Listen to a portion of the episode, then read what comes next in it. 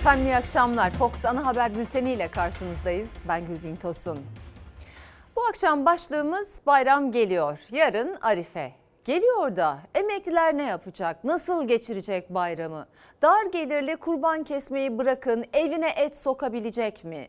Bayram geliyor. Çocuklarımıza bayramlık kıyafetler alabilecek miyiz? Dertler çok ama bayram geliyor. Bu başlığa sizler de yazabilirsiniz. Bu arada yakamdaki rozetin ne anlama geldiğini, neden taktığımı bültenin sonunda aktaracağım. Hemen ekonomi gündemiyle başlayalım bültene. Geçen hafta Merkez Bankası 27 ay sonra ilk kez faiz artırdı ama faiz artışı sınırlı kalınca piyasalardaki hareketlilik durmadı. Dolar, euro ve altın yeni haftaya da yeni rekorlarla başladı. Tüm ücretliler ve emekliler bayrama alım gücü daha da düşerek giriyor. faiz artırımının çok şiddetli olacağı beklentisi oldukça yaygın idi. %8,5'tan %15'e çıkarıldığı duyuruldu. Piyasada oluşan beklentinin oldukça altında bir faiz artışıyla karşı karşıya kaldığımız için biz bunun ilk etkisini kurlarda gördük. Beklentilerin altında kalan faiz artışı nedeniyle piyasalarda rekorlar birbirini izlemeye devam ediyor. 22 Haziran'da Merkez Bankası faiz kararını açıklamadan hemen önce dolar 23 lira 25 kuruştu. Yeni haftaya yeni rekorla başladı. 26 lirayı da aşarak 26 lira 6 kuruşla tarihi zirvesini gördü. Euro 28 lira 38 kuruşla, gram altınsa 1612 lirayla rekorlarına yenilerini ekledi. Seçimlerden bugüne kadar yaklaşık %30 civarında artmış bir dolar kuru var. Faiz kararından itibaren de %10 artmış bir dolar kuru var. Bu önümüzdeki dönemde enflasyonun şiddetlenerek artacağını bize işaret ediyor. Türk lirası dolar karşısında sadece 4 günde %12 değer kaybetti. Günler içinde %12 düşen alım gücüyle bayrama yoksullaşarak giriyor. Asgari ücretliler, çalışanlar, memurlar, emekliler. Net asgari ücret tutarı 11.402 lira. Asgari ücretin Temmuz'dan itibaren 11.400 lira olacağının duyurulduğu gün dolar kuru 23 lira 59 kuruş idi. O günkü dolar karşılığı 483 dolar idi. Bu sabah 26.06'yı gören doları dikkate aldığımızda bunun dolar karşılığı 437 dolar olacaktı. Dolayısıyla ciddi bir kayıptan bahsediyoruz. Henüz asgari ücretlinin eline geçmeden açıklandığından bu yana 46 dolar eridi zamlı asgari ücret. Memurun ve emeklinin gözü de 5 Temmuz'da açıklanacak enflasyon rakamlarında. Memurun asgari ücretinin 22 bin liraya çıkarılması ise kesin. Ancak 22 bin liranın alım gücü de Cumhurbaşkanı Erdoğan'ın vaatte bulunduğu günden çok düşük. Yani o da henüz memurun eline geçmeden eridi. En düşük memur maaşı 22 bin lirayı bulacak. Bu sabah gördüğümüz 26.06 seviyesini dikkate aldığımızda bunun dolar karşılığını 844 dolar. Eğer o sözün verildiği tarihteki dolar karşılığı Temmuz ayında ödenecek olsa bugünkü kurdan yaklaşık 30 bin liranın üzerinde memurlara en düşük e, aylık olarak ödenmesi gerekir. Ekonomi profesörü Yalçın Karatepe'ye göre döviz kuru arttığı sürece enflasyonun düşmesi zor. Yani alım gücü erimeye devam edecek. Bu karar bize gösteriyor ki iktidarın birincil önceliği enflasyonla mücadele etmek değil. Demek ki iktidar kurların yükselmesini istiyor. Şöyle düşünüyorlar muhtemelen. Kurların artışıyla birlikte önümüzdeki dönemde Türkiye'de ihracatın artması söz konusu olabilir. İthalatta bir miktar e, yavaşlama söz konusu olabilir. Dolayısıyla dış ticaret açığımız görece iyileşir. Asgari ücret zam oranı belli oldu. Sırada memur ve emekli maaş zamları var. Bayram öncesi aldıkları maaş ve 2000 liralık ikramiye ile Kurban Bayramı'na giren emekliler torunlarına harçlık dahi verememekten şikayetçi. Temmuz ayında açıklanacak zam oranının hesabını yapıyorlar. Hayrola? Bayramdan önce hem maaş hem ikramiye aldınız.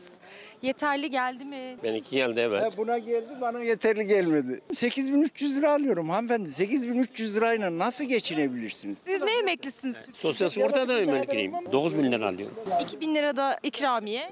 Evet. Yeter diyor. Yeter Allah'a şükür. İngiltere'de yaşıyor. Ya bırak şimdi İngiltere'sinden ya.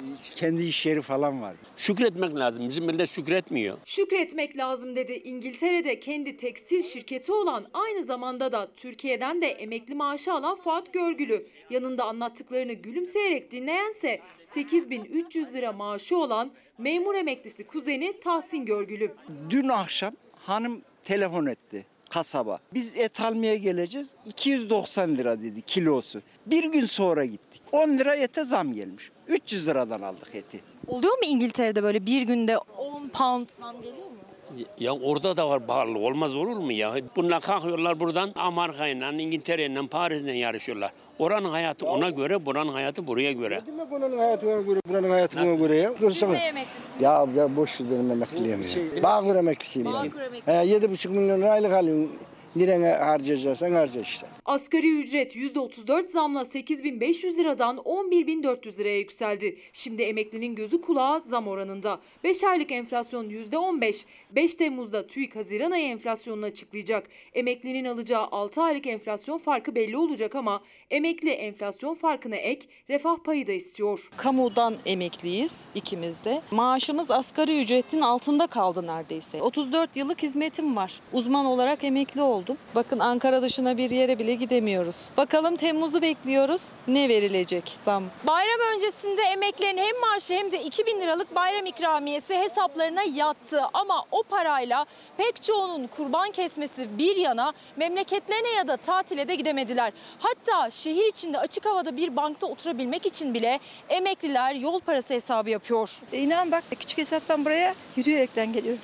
Çok zor, zor durumdayız yani gerçekten. En düşük emekli maaşı Türk İş'in 4 kişilik bir aile için açlık sınırı olan 10.360 liranın 2.860 lira altında. Dul ve yetim aylığı alanlarsa en düşük emekli aylığı 7.500 lira kadar bile alamıyor. İktidarsa emeklilere yapılacak zam oranı konusunda bir ipucu vermiyor. Yarın Arife bir bayram alışveriş yapabilecek mi? Aa, rüyada kaldı artık rüya yani. Hiçbir şey yapamıyorum. Çocukların yanına gitsin. Dedeyiz bir hediye almamız gerekiyor alamıyoruz. Kurban Bayramı'nda çocuklarına hediye bile alamayan, torunlarına harçlık dahi veremeyen milyonlarca emekli Temmuz ayında açıklanacak zam oranının enflasyon farkıyla sınırlı kalmamasını istiyor. Ben yalnız karnım doysun, o şekilde yaşayayım istemiyorum. Ben gezmek istiyorum, tatile gitmek istiyorum, sosyal olmak istiyorum, emekli oldum. Her şeyden tad almak, zevk almak istiyorum. Hakkım bu dünyaya bir kez geleceğiz. Açık havada bir bankta oturabilmek için bile emekliler yol parası hesabı yapıyor. Yürüyerek geliyorum buraya diyor emekli teyzemiz izlediniz. Bu sabah da bir haber kanalında muhabir arkadaşımız sormuş emekli bir amcamıza bayramda torunlara harçlık var mı diye. O da demiş ki ben iki aydır onun için para biriktiriyorum evladım. İçim sızladı içim. Yıllarca çalış, vergini öde, sonra düştüğün durum torununu sevindirmek veya mahcup olmamak için zaten mahrum olduğun birçok kalemden artırmaya çalış. Böyle iş olmaz. Temmuz'da onlar için refah payı hepimizin isteğidir. Efendim bayram alışverişi başladı ama dar gelirli için alışveriş demek market market gezmek demek. Çünkü aynı sokak üstünde bile bir markette daha pahalı olan ürün diğerinde ucuz olabiliyor. Birkaç ürünlük temel gıda alışverişinde bile onlarca lira fark ediyor. Bayram için aldık ama fiyatlar gerçekten uçmuş. Market market gezmek zorundayız en uygununu bulabilmek için. Eşim Ali Market'e gidiyor, ben Ali Market'e gidiyorum. En uygun hangi ürün olursa onu alıyoruz. Kaç market geziyorsunuz bir alışveriş? Vallahi siz deyin 3, ben diyeyim 4. 10 tane market gezerim tatlım. Ayrı ayrı fiyatlara. Bakıyorum hangisi bana uygunsa alıyorum. Yoksa alınacak gibi değil ki. Bayram alışverişi için market market geziyor tüketici. En ucuzunu arayıp bulmaya çalışıyor. Fiyatlar semtten semte olduğu gibi aynı sokak üzerindeki iki markette bile değişiyor. Etiketlerin arasındaki fark büyük. Bir markette ucuz olan ürün diğerinde pahalı. Kartal'da oturuyorum. Oradaki marketlerle buranın arasında çok fark var. Orası daha pahalı. Orada da market market değişiyor. Temel gıda ürünlerinin başında gelen makarna zincir markette şu anda indirimde 11 liradan satılıyor. Zincir markette 11 liraya satılan aynı marka makarnanın fiyatı bu markette 13 lira.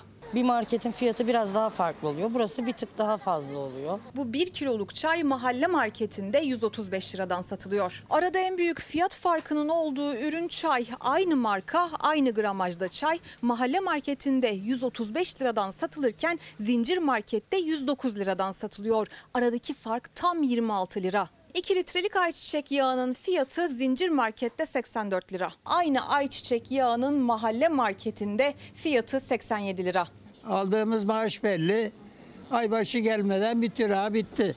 Bu farklar fikir vermeye yetmiyor tüketiciye çünkü başka ürünlerde iki market arasındaki pahalılık tam tersine dönüyor. O yüzden tüketici bazı ürünleri bir marketten bazılarını diğerinden almak için dolaşıyor. Zincir markette 1500 gramlık yoğurdun fiyatı 49 lira. Aynı marka aynı gramajda yoğurdun fiyatı zincir markette 49 lirayken mahalle marketinde 43 lira 50 kuruştan satılıyor. Temel gıda ürünlerindeki fark marketten markete 5-10 lira fark ediyor. Bazı ürünlerin arasındaki fiyat farkı neredeyse 30 lirayı buluyor. Sadece bu 4 gıda ürünü için iki market arasındaki toplam tutar farkı 25 lira 50 kuruş. Hangi yerde uygunsa onu alıyoruz. Yani direkt girip alma imkanımız yok o kadar yani. Lüks oluyor. 5 oradan, 10 oradan, 3 oradan e, fark ediyor. Yekün fazla çıkıyor. Birkaç ürün daha eklenince fark daha da açılıyor. Deterjan, şampuan, tuvalet kağıdı gibi hijyen malzemelerinde de fark büyük. Kişisel bakım malzemelerinin başında gelen şampuanların marketten markete fiyat farkı da sadece birkaç yüz metrede 8 lira kadar oynuyor. Zincir markette 48 liradan satılan şampuanın aynısı mahalle marketinde 40 liradan satılıyor. Denetimsizlik. Yani bir denetim olsa böyle olmaz yani her şeyin bir fiyatı belli olması lazım. Aralarında sadece birkaç yüz metre olan iki markette tuvalet kağıtlarının arasında da 5 liralık bir fark var. Bu markette 85 liraya satılan aynı markada aynı sayıdaki tuvalet kağıtları diğer bir markette 90 liraya satılıyor. Eskiyi özlüyoruz. Arıyoruz o eskiyi. Alım gücüm düştü. Fiyatları ayarlasınlar. Biz de eleştirmeyelim. Yılbaşından bu yana gelen zamlar karşısında milyonlarca kişi için kırmızı ete ulaşmak hayal. Kurban Bayramı öncesinde de, de kısa, kasaplardaki fiyatlar el yakıyor. 1 kilogram kıymanın kilosu 1 kilogram kuzu etinin fiyatını yakaladı. Bir müşterimiz 5 kalem mal alırdı. Şimdi 1 kalem alıyor. Kavurmalık bir kurbanı kesemiyoruz. Tadı olarak kurbanlık olarak e, etle kıyma alacağım. Çok artıyor yani ben yalnız yaşadığım halde e, zorlanıyorum. Aydan aya katlanan fiyatlar karşısında milyonlarca kişi için ete ulaşmak hayal. Kurban Bayramı öncesinde de. Bayram öncesi dana kıymanın fiyatı kuzu etinin fiyatını yakaladı. Az talep meselesi. Danada ciddi anlamda bir fiyat yükseliş söz konusu. Kuzu o yüzden biraz durakladı. Yaklaşık bir 6-7 ay önceyle şimdiki %150 gibi bir rakam oynadı. E, bu da insanların bütçesini e, olumsuz etkiliyor. Kemikli olan kuzu etinin fiyatı tabelaya böyle yansıdı. Kemiksiz kuzu kuşbaşı 385 lira bir kilosu. 1 kilo kıymayla neredeyse fiyatı eşitlendi. Dana kıymanın fiyatı kasaplarda 367 liradan satılıyor. Hiçbir şey yerinde zaten durmuyor. Asgari ücret zaten çıktığı zaman belli bir oranda bazı şeylerin hep çıkışı oluyor. İşletme maliyetlerimiz de yükseliyor. İnsanların asgari ücreti biliyorsunuz zamlandı. O Biz onunla da kalmıyoruz. Elektrik var, kira var. Üreticinin de kasabın da maliyeti katlanarak artıyor. 35 yıllık kasap Emin Doğan'ın personel başına geçen yıl 8 bin lira aylık gideri varken bu yıl gideri yaklaşık 20 bin lira. Etlerin bozulmaması için dolapların sürekli çalışması gerekiyor. Elektrik faturası 2500 lirayken 6000 liraya yükseldi. Her hafta etlerin nakliyesi için harcanan mazota 2000 lira ödüyor. Kemik almaya geldim yavrum. Et fiyatları, kıyma fiyatları nasıl? Biz e, artık ne olduğunu da bilmiyorum alamadığımız için. Maalesef yani. Sadece kemik mi alacaksın? Evet sade kemik alıyorum. Ne yapacaksınız o kemik? E, kaynatacağım suyuyla çorba bir şeyler yapacağım. Bir senedir et değil sadece kemiği giriyor evine. Zaten alamıyordu artık fiyatlara dahi bakmıyor 66 yaşındaki Necla Hanım. Tek geliri kızının aldığı yetim aylığı. O parayla evi geçindirmeye çalışıyor. Üstelik ben yalnız da değilim diyerek. En son ne zaman eve et girdi? Geçen Kurban Bayramı'nda bir sene önce. Valla kesen olursa belki verir ama zannetmiyorum. Kesen e, difrize dolduruyor. Dağıtmıyor yani. bir tek ben değilim o kadar çok ki. Korkunç bir adaletsizlik var. Bayram öncesi özellikle çocukların heyecanla beklediği anlardan biri de bayramlık giysi alışverişi. Ancak birçok ailenin artık bayramlık almaya da gücü yetmiyor. Tekstil işçisi Senem Yalvaç da onlardan biri. Ya alamazsam korkusuyla çocuğunu evde bırakıp çıktı alışverişe. Eli boş dönmemek için saatlerce mağaza mağaza dolaştı. Üstelik asgari ücret artacağı için işsiz kalma riski de var. Bayramlıklarınız hazır mı? Hiçbir şey hazır değil maalesef. Çünkü gücümüz yetmiyor. Alamadım. Sabahtan beri dolaşıyorum. Her şey çok pahalı. Hala dolaşıyorum. Eve boş gitme ihtimaliniz var mı? Çok yüksek. Hem de çok. Yani çocuğu yanımda getirmedim. Çünkü gördüğü zaman ısrarla aldırmak isteyecek. Çocuğum üzülecek ve ben de üzüleceğim. Üzülmesin diye bayramlık giysi alışverişine çocuğuyla çıkamadı Senem Yalvaç. Çünkü fiyatlar ateş pahası.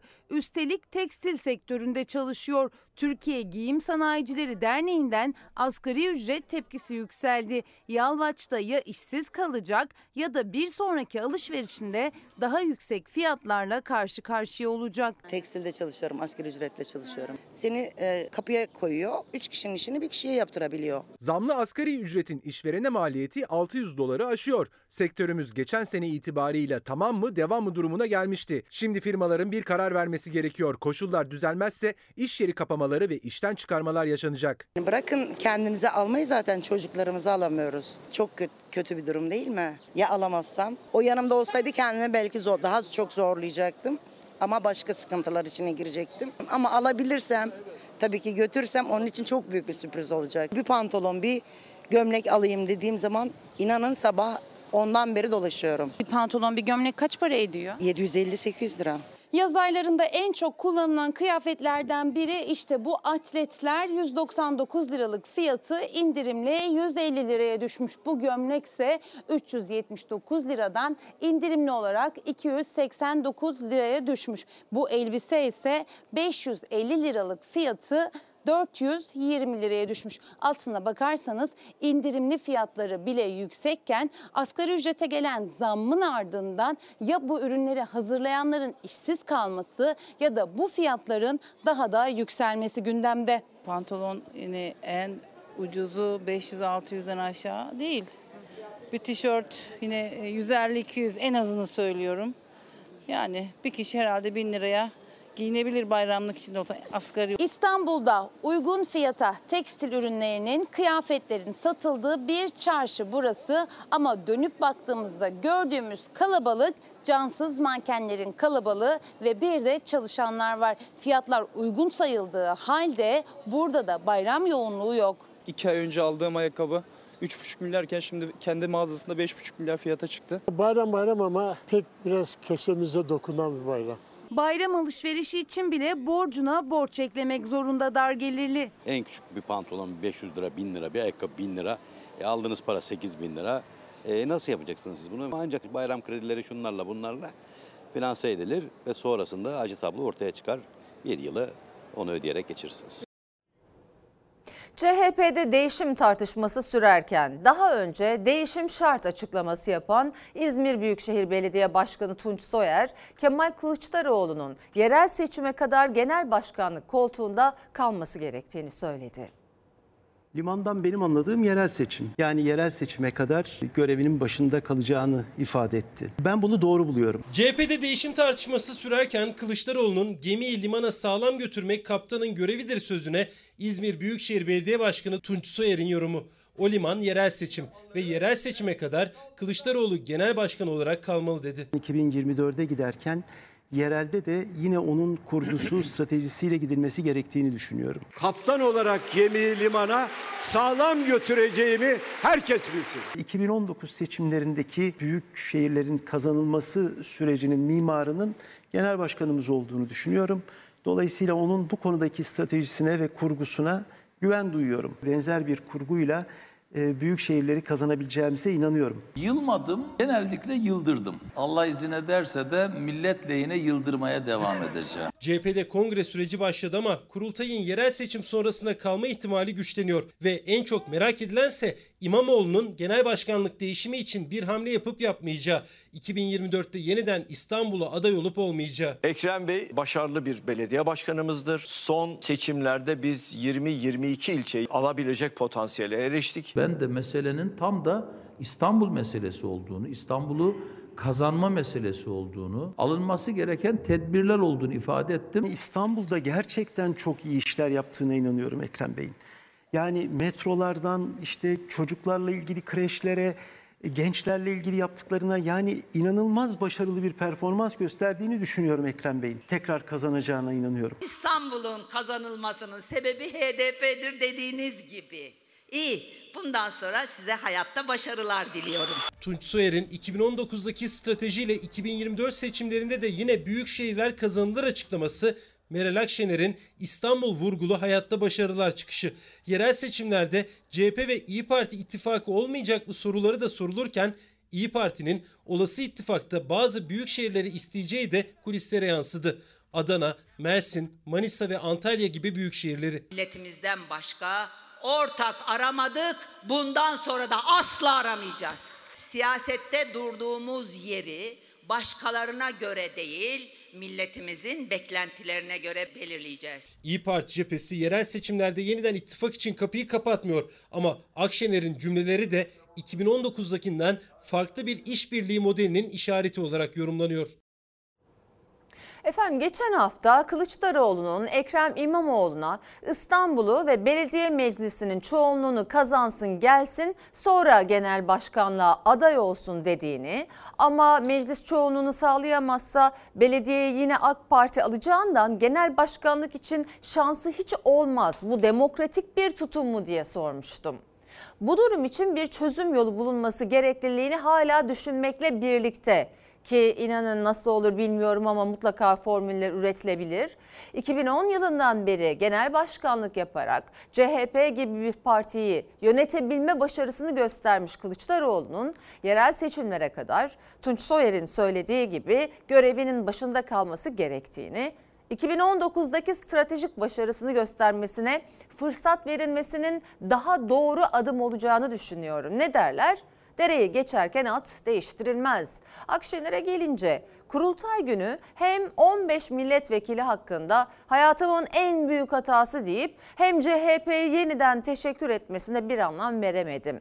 Seçmene bu olmak olmamak arasında hayat memat meselesi bir seçim diye anlatıp durdular ama esas kendileri pek anlamamış gibi konuşuyorlar. İyi Parti kurultayında partililerin azarlandıklarında bile alkış yağmuru tutturmasının da bir garibe gittiğini söylemek zorundayım. Şimdi sizler neler demişsiniz bir bakalım. Asuman Hanım sağlığın sıhhatin yerindeyse her gün bayram bayram geliyor etiketine haklı. Eda Hanımsa bize her gün bayram artık Gülbicim demiş. Huni aldım kendime bayramlık bayram geliyor o da haklı aslında haberle devam edelim. Sorunları olan sorunlarını yazan izleyicilerimiz de var onları da aktaracağım sizlere. İstanbul Büyükşehir Belediye Başkanı Ekrem İmamoğlu bayramı deprem bölgesinde karşılıyor. Hatay'da temaslarda bulunan İmamoğlu depremzedelerin sorunlarını dinledi. İstanbul Büyükşehir Belediyesi'nin oluşturduğu geçici barınma alanının Temmuz sonunda bitmiş olacağının sözünü verdi. Hoş geldiniz Sayın Başkanım. Kuzucuk, çok güzel gülüyoruz. Evet, evet, evet. Oh, ilk an itibariyle hem İstanbullu hemşerilerim adına hem bir sorumlu bir yönetici olarak burada Hatay'da yaralarınıza tabiri caizse ilaç olmaya gayret ettik. Halen de buradayız. Olmaya da devam edeceğiz. İstanbul Büyükşehir Belediye Başkanı Ekrem İmamoğlu Kurban Bayramı'nı Hatay'da karşılıyor. Depremzedelerle bir araya geldi, yanınızda olacağız sözü verdi. Sen bana böyle çiçek verirsen hep gelirim valla. Afete yeterince hazırlanamayışımız bu kayıpların çok daha büyümesine sebep oldu. Öncelikle bütün kayıplarımıza Allah'tan rahmet diliyorum. Kalan yakınlarına sabır diliyorum. Ne yapacağızın çaba şey içindeyken e, İstanbul'dan gelen büyük destekler bizi bir yerde hayata karşı motive etti. İyi misiniz? Sağ olun. Hepinize iyi bayramlar diliyorum. Hep beraber mücadele edeceğiz. İnşallah beraber ayağa kalkacağız. Sağ olun ol. İstanbul Büyükşehir Belediyesi'nin tamamladığı asfalt çalışmasını yerinde inceledikten sonra türbe ziyaret etti İmamoğlu. Depremzede çocuklarla vakit geçirdi. İyi bayramlar anne. İyi bayramlar. İyi bayramlar. Geldin başkanım, hoş geldiniz. En önemli mesele e, Hatay'da barınma meselesi.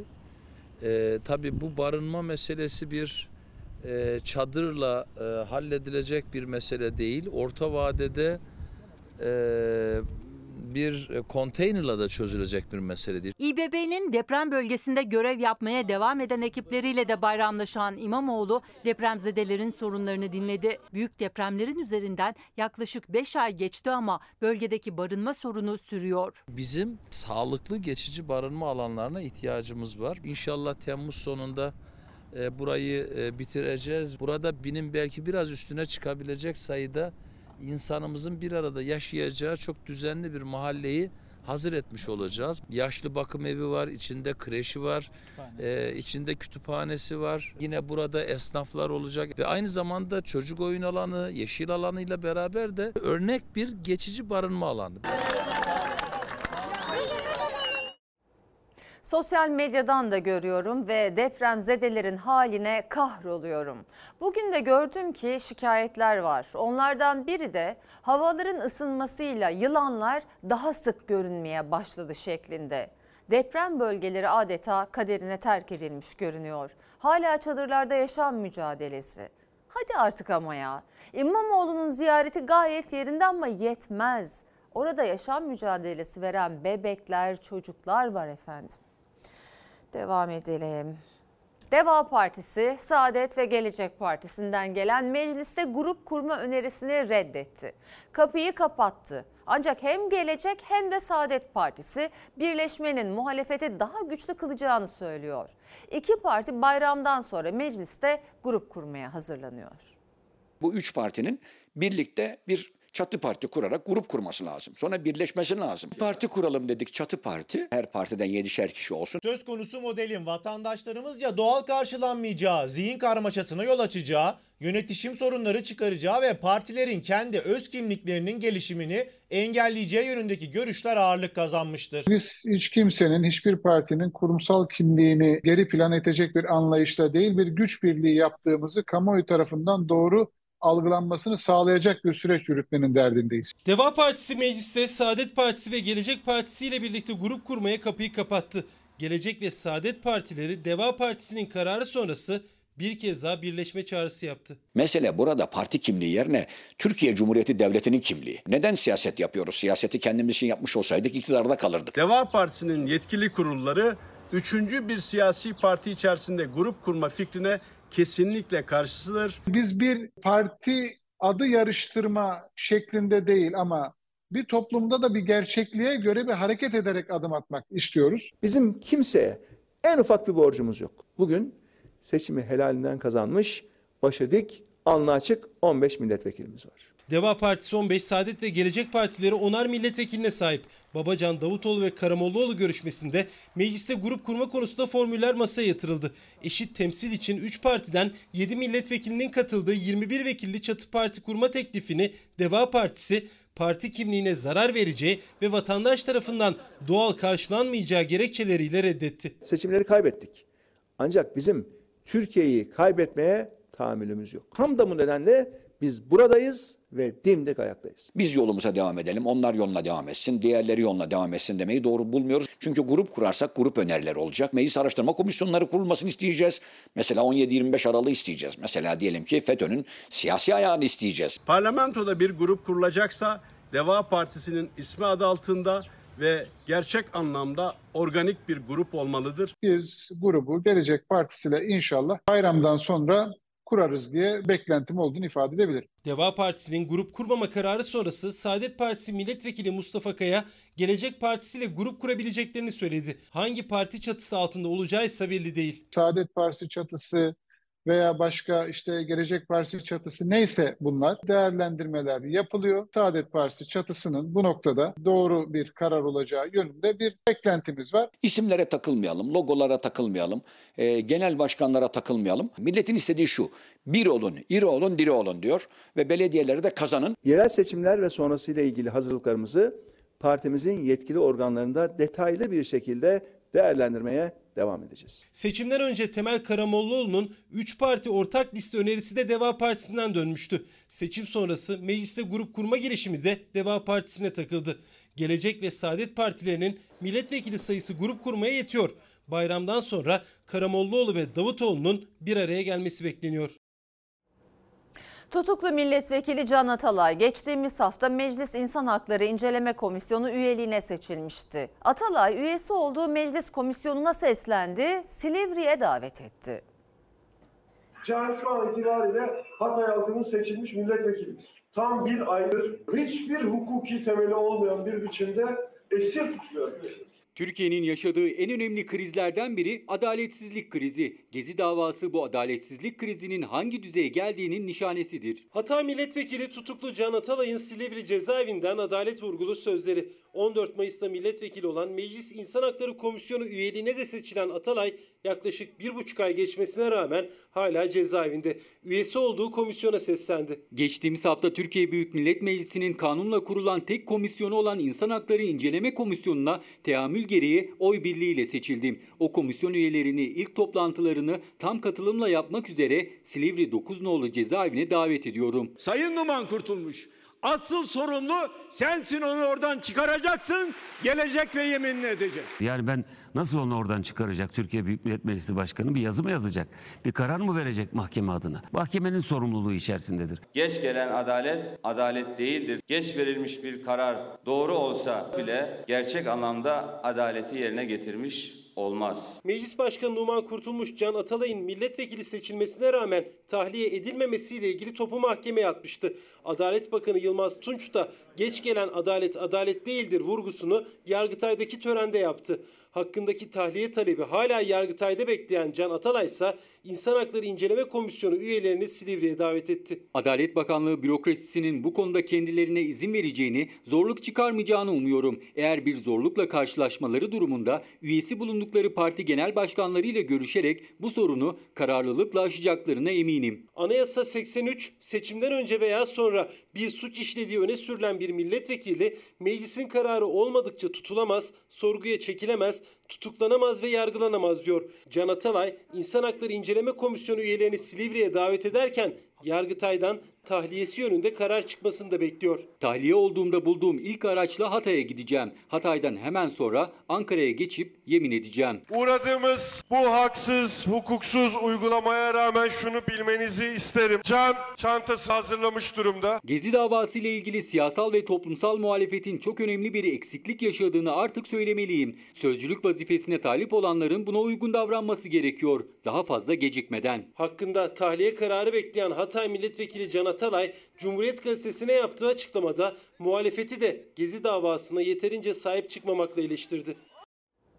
Trajikomik. Üyesi olduğu Meclis İnsan Hakları Komisyonu üyelerini kendisi gidemediği için cezaevine davet etmek zorunda kalıyor. Adalet nerede adalet? Atalay muhalefeti Gezi davasına yeterince sahip çıkmamakla eleştirmiş, aktardık. Öyle Can Atalay. Kusura bakmayıverin. Onlar özellikle şimdilerde çocuk oyun alanında kavga ediyor gibiler. Sorumlu sensin. Ühü, hayır sensin falan filan gibi bir şeyler. Devam edelim. Manisa Soma'ya bağlı Avdan mahallesinde hem çiftçiler hem de bölge halkı büyük bir endişe içinde. Çünkü kanalizasyon suyu tarlalara dökülüyor. Uzun süredir seslerini duyurmaya çalışıyorlar ama bir önlem alınmıyor.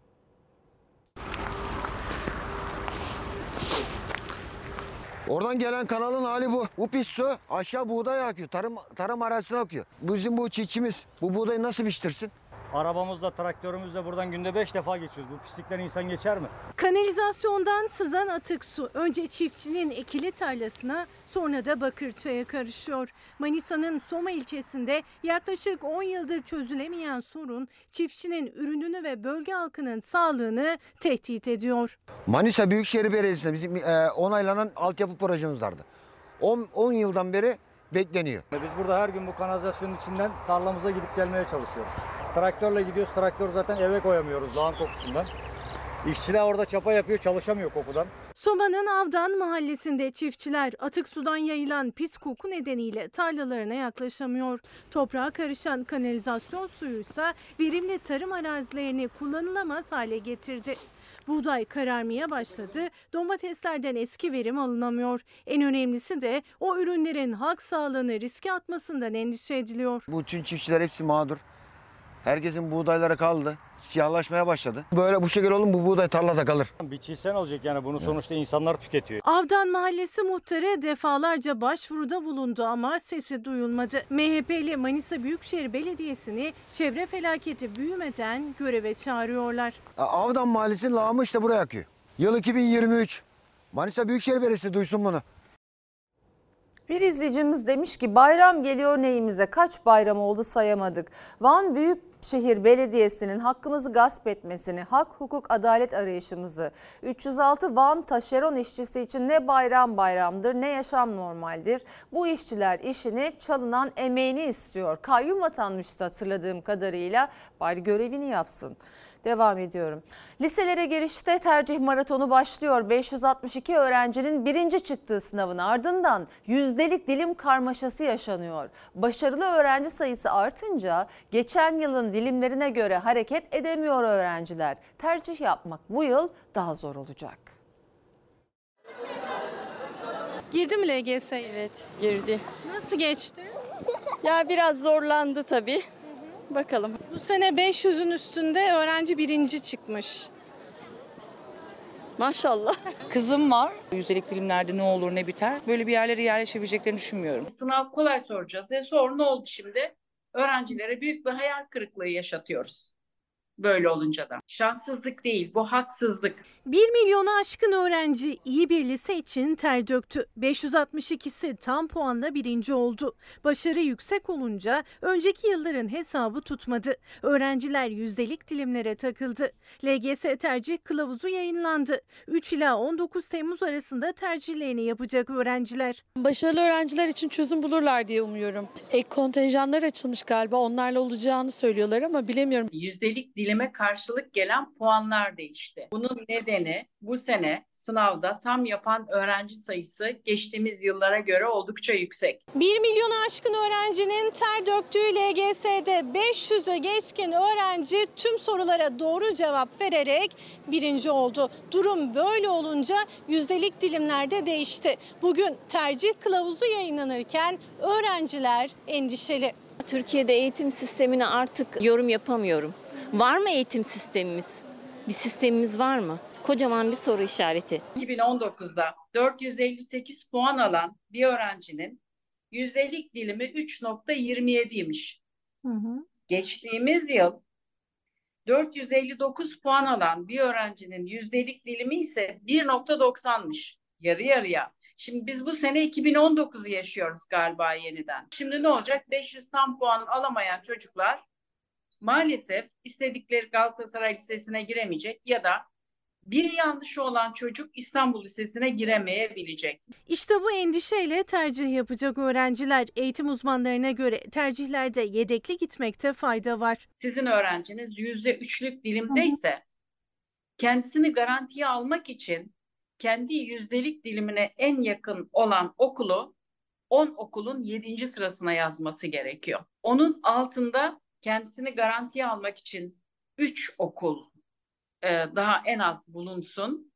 Üstten de yukarıya doğru en fazla işte iki ya da üç dilim yukarıya çıkmak kaydıyla istediği okulları seçebilir. Ya herkes tabii hep en iyilerini istiyor ama mağdur olmamak adına doğru tercihleri yaparlarsa ben mağduriyet yaşanacağını zaten düşünmüyorum. Gözde liseler içinse başarılı olmak da yetmiyor. Fiyatlar bu sene çok yüksek. Adaletli değil o kadar. Yani çocuklar bayağı bir emek veriyorlar bir sene boyunca. Depremzede öğrenciler de tercih maratonunda. Türkiye genelinde sınavla alan okullarda her şubeye iki ek kontenjan açılacak depremzedeler için. Muhalefet ise Osmaniyeli depremzede öğrencilerin bu düzenlemeye dahil edilmemesine tepkili. Depremden Osmaniye'miz de etkilendi. Çocuklarımız evsiz yurtsuz kaldılar. Milli Eğitim Bakanı'na buradan çağrı yapıyorum. Unutulan Osmaniye'mizin çocuklarını da lütfen o listeye ekleyiniz. Efendim uzmanlar yeni bir kızamık salgınına karşı önlem almaya çağırıyor. Sağlık Bakanlığı da sonunda bakanlık önlemlerin artırılması için 81 il valiliğine yazı gönderdi. Ankara'da önemli bir bölgede çocukluk çağı aşılamalarını yaptırmaya gelmeyenlerin oranı %25'lere dayanmış durumda. İstanbul'da binin üzerinde vaka olduğu anlaşılıyor. Ülkemizde son dönemde kızamık vaka bildirimleri yapılmaktadır. Bu nedenle kızamığa karşı alınabilecek önlemlerin bir kez daha hatırlatılmasına ihtiyaç duyulmuştur. Valiliklere gönderilen yazıyla Sağlık Bakanlığı e, kızamık salgınının olduğunu kabul ediyor artık. Önceden bunu kabul etmiyordu. Biz uzun süredir uyarı yapıyorduk. Uzmanları meslek örgütlerinin haftalardır yaptığı uyarıların ardından Sağlık Bakanlığı da kızamık vakalarındaki artışı duyurdu. 81 il valiliğine gönderilen yazıda vakaların arttığına dikkat çekildi. Önlemlerin artırılması istenildi. Türk Tabipleri Birliği bakanlığın yazısının kızamık salgını itirafı olduğunu söyledi. Ancak veri paylaşmadığını. Sadece Dünya Sağlık Örgütü'ne vermiş olduğu 1440 kızamık vakasının olduğu yönünde bir bilgi var. Bize göre daha, yüksek tabii ki bu rakamlar. Ancak bakanlık başka bir veri de paylaşmıyor. Hastanelerde kaç kişi yatmaktadır bu e, kızamık e, olanların kaçı aşılıdır, kaçı aşısızdır, e, yaş grupları nedir? E, bunlarla ilgili herhangi bir bilgi henüz yok. Rusya'nın hemen arkasından en yüksek vaka bildirimi Türkiye'den. Sağlık Bakanlığı Halk Sağlığı Genel Müdürü Profesör Doktor Sedat Kaygusuz tarafından 19 Haziran'da gönderildi. 81 il valiliğine kızamık vakalarında artış olduğunu içeren yazı. Bakanlığın resmi yazısının gönderildi. 19 Haziran'da Sağlık Bakanı Fahrettin Koca da sosyal medya hesabı üzerinden kızamıkta ölümlerin olduğu iddialarını yalanlamıştı. Ülkemizde kızamık vakalarına bağlı ölümler olduğu yönünde medyada yer alan haberler gerçeği yansıtmamaktadır. Konuyla ilgili kaygı uyandıran iddialar asılsızdır. Bize gelen duyumlar tabii ki farklı. Ne yazık ki daha önceden de yaşadığımız gibi COVID-19 pandemisinde de uzun süre e, hastalanma oranları, ölüm oranları veya veriler saklandı. Ama daha sonradan gerçek ortaya çıktı. Bunda da biraz beklemek lazım. Gerçek daha sonra ortaya çıkacaktır. 2022 yılında Türkiye'de görülen kızamık vaka sayısı 126 idi. Sağlık Bakanlığı'nın Dünya Sağlık Örgütü ile paylaştığı verilere göre Türkiye'de 2023 yılının ilk 4 ayında kızamık vaka sayısı 1440. Ancak kızamık virüsü oldukça bulaşıcı ve uzmanlar ölümcül olabileceğine dikkat çekiyor. Tek çare aşılama. Deprem bölgesinde aşılama oranları %50'nin altında. Özellikle 1 yaş altı çok önemli. Çünkü çok büyük çoğunluğu aşısız. 4 yaşına kadar olanların ise neredeyse yarıya kadar aşılı. Bu rakamlar çok ciddi rakamlar. Kontrolsüz göç, düzensiz göçmen sayısındaki artış ve aşı karşıtlığı aşılama oranlarını düşürdü. Sağlık Bakanlığı da 81 il valiliğine gönderdiği yazıda vaka sayısındaki artışın aşılama oranındaki düşüş olduğuna dikkat çekti. Kızamık hastalığı tüm dünyada olduğu gibi Türkiye'nin de yeniden gündemine girdi. Özellikle de büyük şehirlerde. Kızamık %30 oranında komplikasyonlarla seyreden ve en sonunda ölüme dahi neden olabilen bir e, virütik hastalıktır. Ciddi bir beyin hasarı da yapabilir. Dünya Sağlık Örgütü kızamık hastalığının dünyada yeniden tehdit haline gelebileceğini söylüyor. Türk Tabipleri Birliği 2. Başkanı Doçent Doktor Ali İhsan Ökten de hastalıktan korunmanın tek yolu aşılama diyor. Sağlık Bakanı'na sesleniyor. Bunun en az %90'ından fazlası aşılanmalı ki kızamık hastalığı ortaya çıkmasın. Aşılama programlarını yeniden aktif hale getirmeli ve e, aşı reddine karşı da program e, oluşturmaları gerekir. Gelelim yakamdaki rozetin nedenine. LÖSEV rozeti bu. LÖSEV 25 yıldır lösemili çocuklar için mücadele ediyor. Mutlu Et projesi kapsamında her yıl Kurban Bayramı'nda yardımseverlerden toplanan bağışlarla ihtiyaç sahibi ailelere bir yıl boyunca kırmızı et dağıtılıyor kulakların arkasında bir şişlik oluştu. Hani kaba kulak diye düşündük. Kızınız kan kanseri, lösemi dedi. Zor bir dönem ama Elbet bir gün geçecek. Kızı Dilan'ı kaba kulak diye götürdüğü hastanede lösemi olduğunu öğrendi. Kaybetme korkusuyla yıkıldı Ayla Dalaoğlu. Elinden lösev tuttu. Hani bu hastalığın e, çaresi olduğunu, işte LÖSEV'deki çocukların, iyileşen çocukları gördüm. Sonra LÖSEV'in etkinliklerinde onların üniversite okuyanlarını, doktor olanlarını gördükçe ne yapıyorsun hala dedim kalk. Kötü günümde yanımda olan insanlar beni çok mutlu etti. Her hafta arıyorlar bizi. Birçok şeye destek oluyorlar. Yani onların maddiyatını bir kenara manevi desteklerini unutmam. Yani etkinliklerine kızımı davet ettiklerinde kızım bu sene çok mutluydu o etkinliklerde mesela. Dilan Daloğlu 8 yaşındaydı. Kulağının arkasında bir şişlik fark etti annesi. Küçük kıza lösemi teşhisi konuldu. Oysaki kızı onun 10 yıllık özlem sonunda kavuştuğu mucizesiydi. Bir de 10 yıl sonra bulmuşum ben evladımı.